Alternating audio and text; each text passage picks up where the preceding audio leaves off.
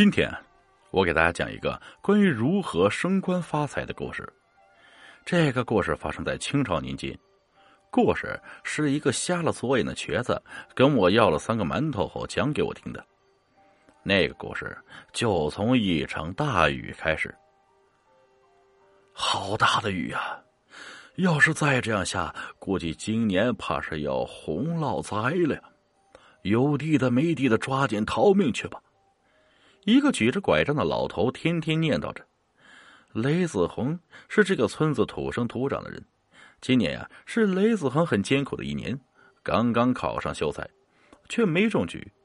家中的老母亲身体是一天不如一天了，雷子恒没有办法，就打算去刘地主家中借点财，一呢是用来生活必须，二啊是给老母亲买药治病。雷子恒走到那大红门前，低着头，闭着眼，思索了一番，敲响了木头门环，咣咣咣。不一会儿啊，一个管家打开了门，一看是雷秀才，笑问：“我说这才高八斗的雷秀才，不知今年可曾高中啊？”雷秀才是唉声叹气的说：“哎，学艺不精啊，已名落孙山矣啊！啊，劳烦大管家通报一声啊，就说雷秀才来拜访刘老爷。”那管家亲密的笑着说：“嗨，我记得去年春节，我家大人对雷秀才的字那是一个赞不绝口啊。可是雷秀才自持甚高，不肯帮我家老爷写对联说是什么不为五斗米折腰。今天雷秀才是怎么了？不是太阳从西边出来，那肯定是我耳背听错了。我怕传错了话，雷秀才，你再说一遍，你是来干嘛的？”雷子恒咬着牙说：“劳烦管家大人通报一下刘老爷，本村的雷子恒前来拜会。”内管家把手向后一背，仰着头说：“好吧，你先等一下啊，我这就给咱雷秀才通报一下。”那刘财主啊，哎，听到雷秀才来了，对管家说：“嘿，还有脸来？去年叫我好难看呀！”看我今天怎么羞辱他！然后低声告诉管家是如此如此，这般这般。这雷子恒双手作揖：“雷某拜见刘老爷。”这刘财主放下手里的茶说：“哎，雷秀才，今天怎么又闲暇到我这儿来了？哎，我记得上次你说我刘某人的屋里是烟攒不堪之所呀。”雷子恒这才体会到做事做绝的后果呀。雷子恒脸涨得通红，低声说：“哎，这自开春以来连月大雨，我又不是做农作，家中是早已断炊。望刘老爷能不计前嫌，借借我五两薄银，日后定当加倍偿还。”刘财主听罢是摇头晃脑的说：“哎呀，原来雷秀才眼中五两银子是薄银呢。”那看来雷秀才平时一定是大手笔啊！说完，是刘财主和管家哈哈大笑啊。雷子恒低着头不说话，他知道借到钱就能活，借不到就死路一条。雷子恒说：“念在雷某人年轻无知上，刘老爷不要生气啊！如能帮我，刘老爷定是我的大恩人。”刘财主笑着说：“这个借呢，肯定借给你啊，不过呀。”这利息是一钱也不能少啊！五年吧，连本带利共计纹银六两半。如果还不上，我记得你家还有荒田两亩半，你是明白人啊，对吧？不一会儿，管家拿来写好的欠条交给雷子恒，雷子恒想也没想就签了。刘财主看雷子恒签完，就说：“呃，那个管家。”给我们雷秀才拿纹银三两半呢。这雷子恒气愤的说：“哎，刘老爷，刚才明明说的是五两，怎么只借三两半呢？这这没有道理啊！”刘财主说：“雷秀才，你别急呀，这不我跟你说呀，这个利息是一两半，我提前给你扣下，以后你只还五两，不是一样吗？是吧？咱雷秀才大手笔，五两银子都是薄银，还在乎那区区一两半的银子吗？”是吧？哎，我说管家，你别愣着呀，给刘先生拿去，快快快，拿钱！雷子恒拿着那三两半的银子，愤愤离开刘财主家，心想：今天屈辱我算是记住了。有本事别等我发气，等我有出头的那天，我叫你倾家荡产。正在路上走着，突然滑了一跤，雷子恒就滚落到田坎下。哎呦，这什么呀？硌死我了！他使劲摸了摸身上一个茶瓶一样的东西，他看了看，心想啊，这小玩意儿蛮精致的，说不定能去当铺当点小钱救救急。他把小茶瓶放在袖子里，走了。那天夜里啊，雷秀才的母亲过世了。雷秀才伤心，这个世界上再也没有亲人了。他安葬了母亲，开始专心读书，应对三年之后的乡试。那个小茶瓶呢也一直搁置在床头下，似乎雷秀才从没记得捡到过它。直到有一天啊，那天雷子恒正在整理衣物，准备去省贡院参加今年的乡试。突然看到这个被遗忘三年之久的小瓶子，在好奇心的驱使下，他打开了这个瓶子。突然，瓶子飘出一股异香，雷秀才就睡过去了。梦里，雷秀才的瓶子对雷秀才说：“我是被圈养的鬼，我知道你要高考了。你记住，如今的中举看的可不光是才学，还有各种各样的其他关系。如果你想中举，那你就得听我的。”告诉我你想不想中举？你快说。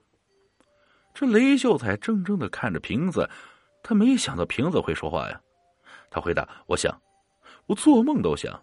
如果你让我中举，我割你磕头烧黄纸，我天天供着你。”那瓶子笑着说：“嘿嘿，我要和你签个契约，怎么样？”雷秀才说：“什么契约？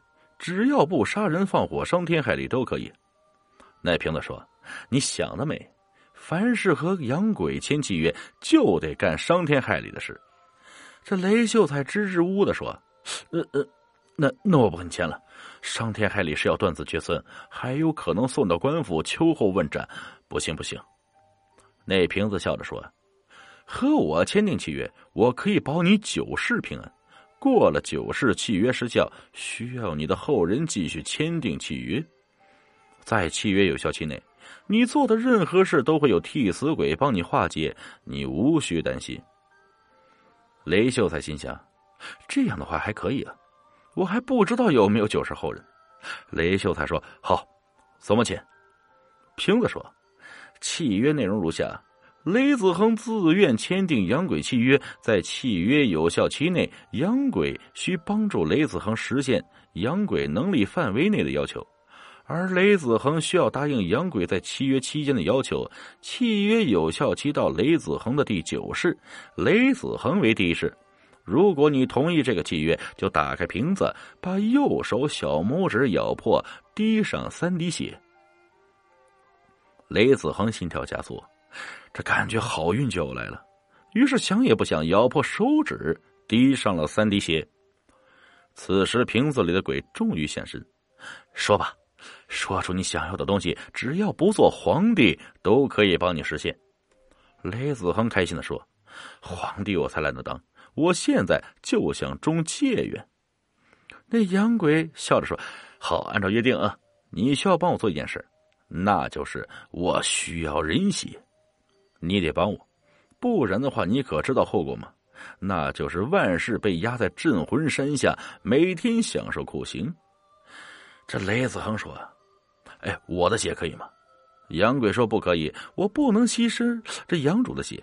哎，帮我去杀一个人，我已经几百年没尝到新鲜的人血了。去啊，大胆的去，会有替死鬼来给你顶罪的。”雷子恒突然醒了，那个瓶子还是那个样，不过瓶子底多了三个血红点。他心想：“这是真的，绝对是真的。可是问题是哪里找个人呢？”第二天，有个乞丐来到雷子恒门前讨饭。雷子恒本想赶走他，突然有了个大胆的想法，而且这个想法一定得做。雷子恒对那个乞丐说：“你进屋吧，外面风大。”老乞丐就进屋了。雷子恒是左右东西瞅了瞅，没有人，他关上了门。后来来到屋里，请乞丐喝了一斤酒，结果老乞丐睡着了。雷子恒四处看看，拿着一个绳子套在了乞丐脖子上，是一边抖一边打着哆嗦，结结巴巴的说：“对，对不起，等你死了，我会好好埋葬你啊。”那个乞丐就活活被勒死了。李子恒把乞丐藏在屋子里的大柜子里，打算有时间再处理。那天做了一个梦，洋鬼说：“哎呦喂，没想到啊！”你一个书生胆子还不小啊！按照约定，放心啊，嗯，雷谢远，这把尸体交给我吧，我自会处理。第二天，李子恒打开柜子，没有尸体，什么也没有，似乎从来没有发生，就连那条绳子也不见了。没过几天，刘财主被县衙役抓走了，据村民说是失手杀了一个乞丐。雷子恒知道是怎么一回事。雷子恒他来到大牢，看到了坐在那里唉声叹气的刘财主。雷子恒过意不去的给他递上酒菜，说：“能吃点就吃点。”刘财主看着雷子恒说：“那天早上，这个起来就来讨饭，我给了他馒头，他还不走。我一怒之下就使劲推了他一下，结果他就死了。我冤枉啊！”雷子恒知道刘财主成了他第一个替死鬼。他最后看了一眼刘财主，刘财主没有了往日的气焰，两眼凹陷，就像那个乞丐一样。他不敢看下去，快速离开了。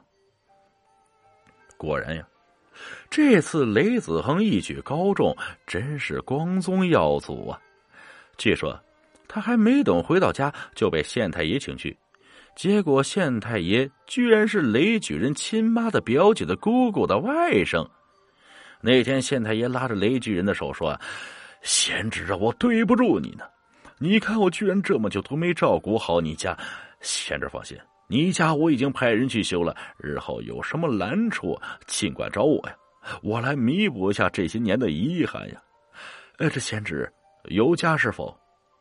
一番谈话，雷举人家变得比以前阔气了，还娶上了县太爷兄弟的女儿。真可谓双喜临门，也是同一年，刘财主在菜市口被问斩，真是升官发财呀！能一直升官发财吗？